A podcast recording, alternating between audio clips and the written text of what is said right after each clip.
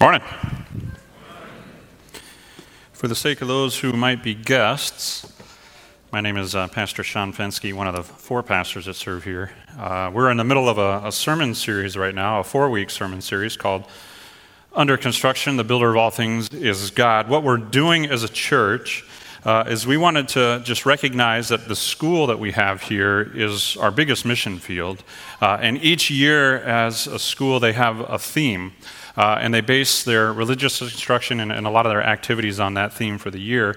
And just so we grown ups know what's happening in our schools, um, we wanted to be able to just link in. So they're getting this ideas that we've been talking about the last couple of weeks over the course of the whole academic year. We're getting them in, in four weeks. Uh, this is uh, construction today. Uh, as two weeks ago we talked about demolition, uh, and then we're also preparation last week with Pastor Brad, and today I get to talk about building stuff. Right, before I get into to building stuff, though, I wanted to kind of get an update on what's going on in the Fenske home. I'm going to kind of invite you into to my world uh, a little bit. We've been in the midst of some construction we have a home that is not accessible for our daughter who, who needs to be assisted to get to places, either through wheelchair or picked up and carried. So we did some prep work uh, to get the house ready. We cleared out every furniture piece, every picture off of the wall just to get it ready. They put up some plastic sheeting to protect some areas of the home that aren't going to be touched. And this is the issue that we're facing um, a real tight hallway. You cannot turn a wheelchair in that hallway to get a little one in a wheelchair into their bedroom or the bathroom. We have to pick her up and carry her. She's pushing 48 pounds. It's starting to wear out our joints, and we just need a little extra, uh, extra help. You, as a congregation and the community here in Frankenmuth, have made this possible for us to do that. Uh, and now this is her bathroom, right? Uh, it's actually, this is about a week old. There's now uh, some drywall around it and some plumbing that's going to be going in soon uh, just to make it accessible. Uh, and the cool thing is what you see here on the floor. This is a track system that's going to go in the hallway, into her bedroom, the bathroom, uh, and then into the living room. Basically, kind of a harness, and she'll be either able to walk or we'll be able to scooter uh, safely. and all made possible through the generous donations uh, and gifts, uh, totaling in the neighborhood of $123,000 to help us out as a family. And there is just, yeah. So, there just are not any words, just a, a grateful heart. Thank you for loving on my daughter uh, and our family and, and stepping into our world just a little bit. Uh, so, grace, mercy, and peace to you from God our Father and our Lord and Savior Jesus Christ. Amen. We are talking about construction, but the question is what are we building? Well, the, the verse that I wanted to kind of pass on to you today is from that Matthew chapter 7 passage, verse 24, where it says, Jesus says that whoever hears the words of mine and builds on them will be like a wise man that builds his house on the rock. We're talking about building a relationship. That's what our Christian life is. From the time we take our first breath on this side of paradise to our very end, it's all about building a relationship uh, to our Creator, our Lord and Savior Jesus, a life in relationship to God. Now, who does the building? God. God is the builder of all things. We have an active response as, as God works faith in our hearts and allows us to uh, believe in Him and, and, trust in Him and, and recognize that we need a Savior. Um, we respond, but we can turn away from it and say, No thanks, God. Yet, through the Holy Spirit, He's continuing to build and, and shape and, and mold us. So, we're talking about relationships. God the Creator, God the Father, wants a relationship with His creation. We are part of His creation. We are creatures. We are the crown jewel of God's creation. We, through Adam and Eve, messed it up when we sinned. Uh, that sin has been a weight around our neck and, and a death sentence for us ever since. Um, so, God, in His love and His mercy and His compassion, wanted to restore, rebuild, and redeem His creation. So, He sends Jesus on our behalf to, to foster that relationship with us. And what I'm going to do over the course of our time for the next several minutes together is kind of go down kind of a psychology road uh, and tie it in with some theology um, because we're going to look at relationships and how um, we can help each other out. There's a psychologist uh, who's in the relationship business. He's been in the relationship business for about 40 years, an expert in his field.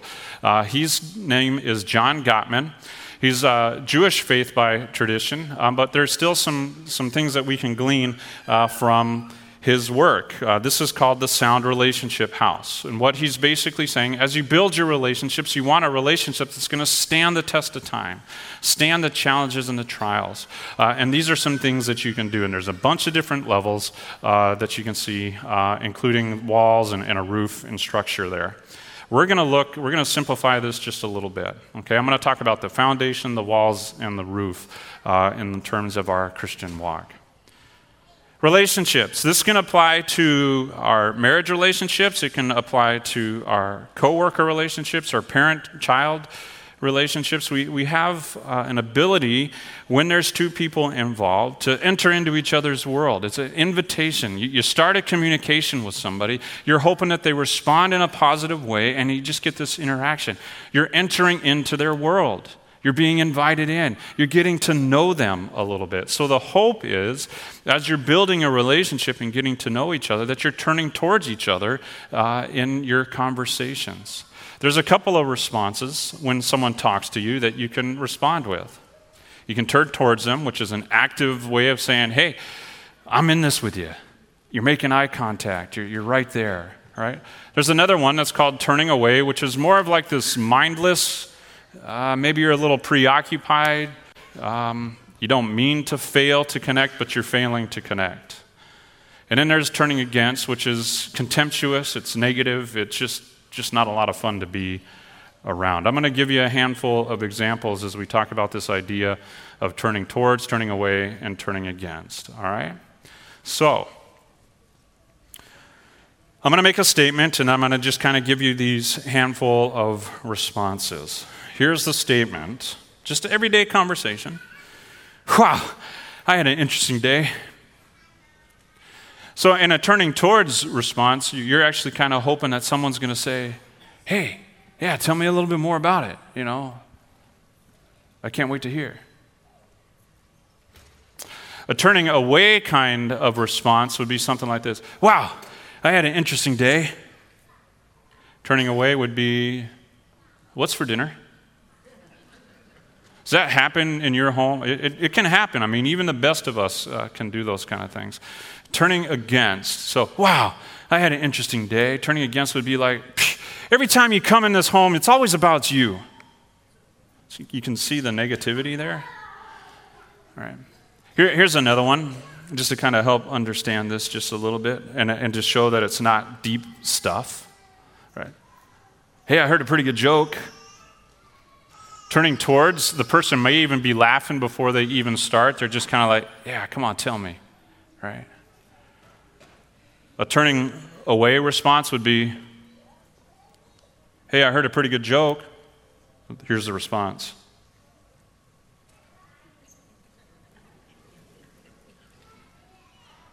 Kind of ignoring, you're preoccupied, turning away.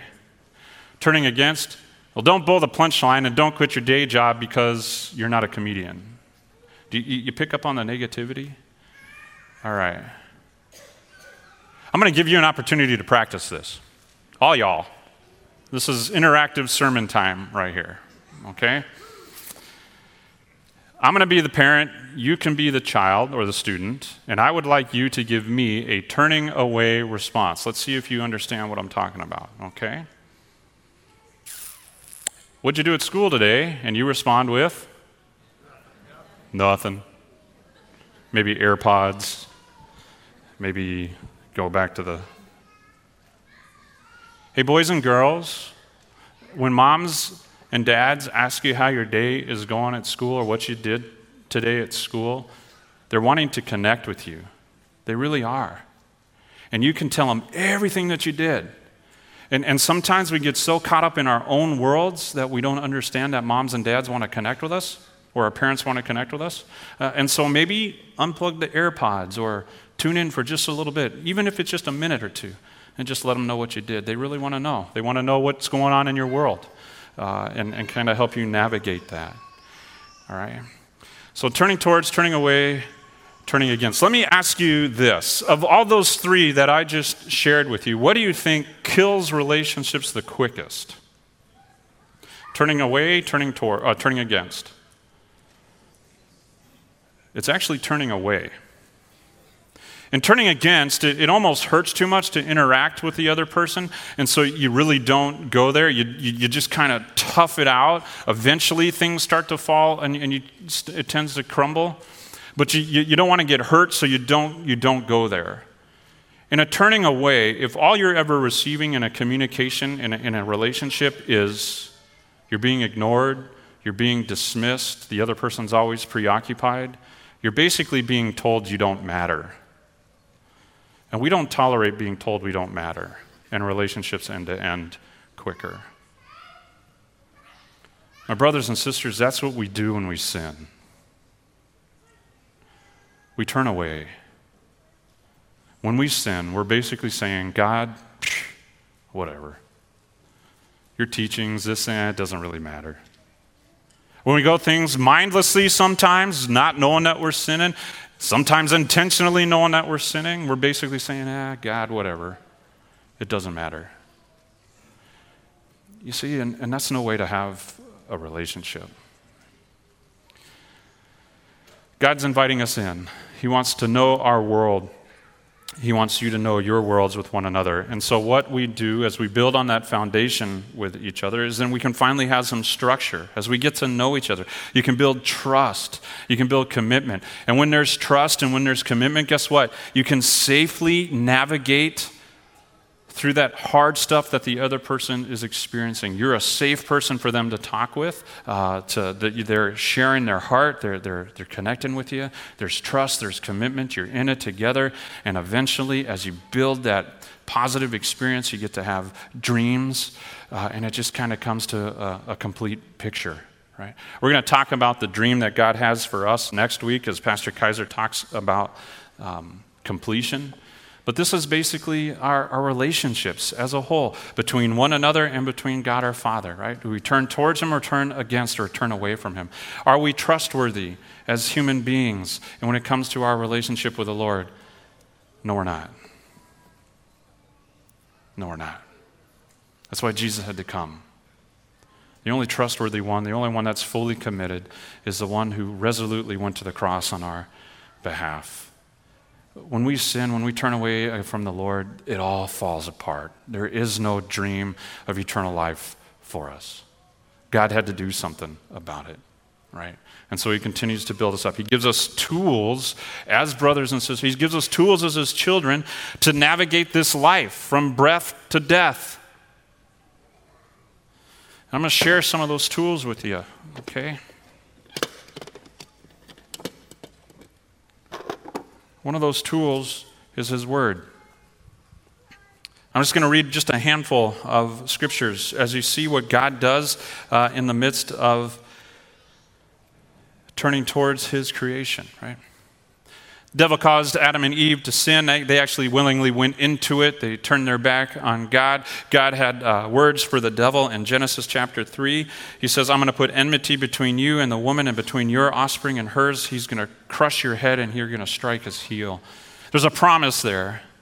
Even in the midst of sin and, and God's beautiful creation being messed up, marred, destroyed, God's promising, I'm going to restore, redeem, and rebuild this, and I'm going to send my son to do it. And then in John 3:16, some other beautiful passages that we have, right? God so loved the world that he gave his only son that whoever believes in him would not perish but have eternal life. Do you hear God turning towards you, toward the world? God's always turning towards his creation, right? Romans 5 8, God shows his love for us that while we we're still sinners, Christ died for us. Or even enemies, God dies for. There was a woman who was actually caught in the act of adultery. Her community wanted to see her stoned, taken out, be done with. So they brought him before her before Jesus, and this is Jesus' response to her. He's starting to write some things in the ground. Maybe they're the Ten Commandments, and the people around are looking and going, Oops, that's me. So they start to peel back and walk away. And then finally, Jesus was left alone with her. This is from John chapter 8. The woman was standing before him. Jesus stood up and said, Woman, where are they? Has no one to condemn you? And she says, No one, Lord. And Jesus says, Neither do I condemn you. Go and sin no more. Turning towards a woman, inviting her to repent.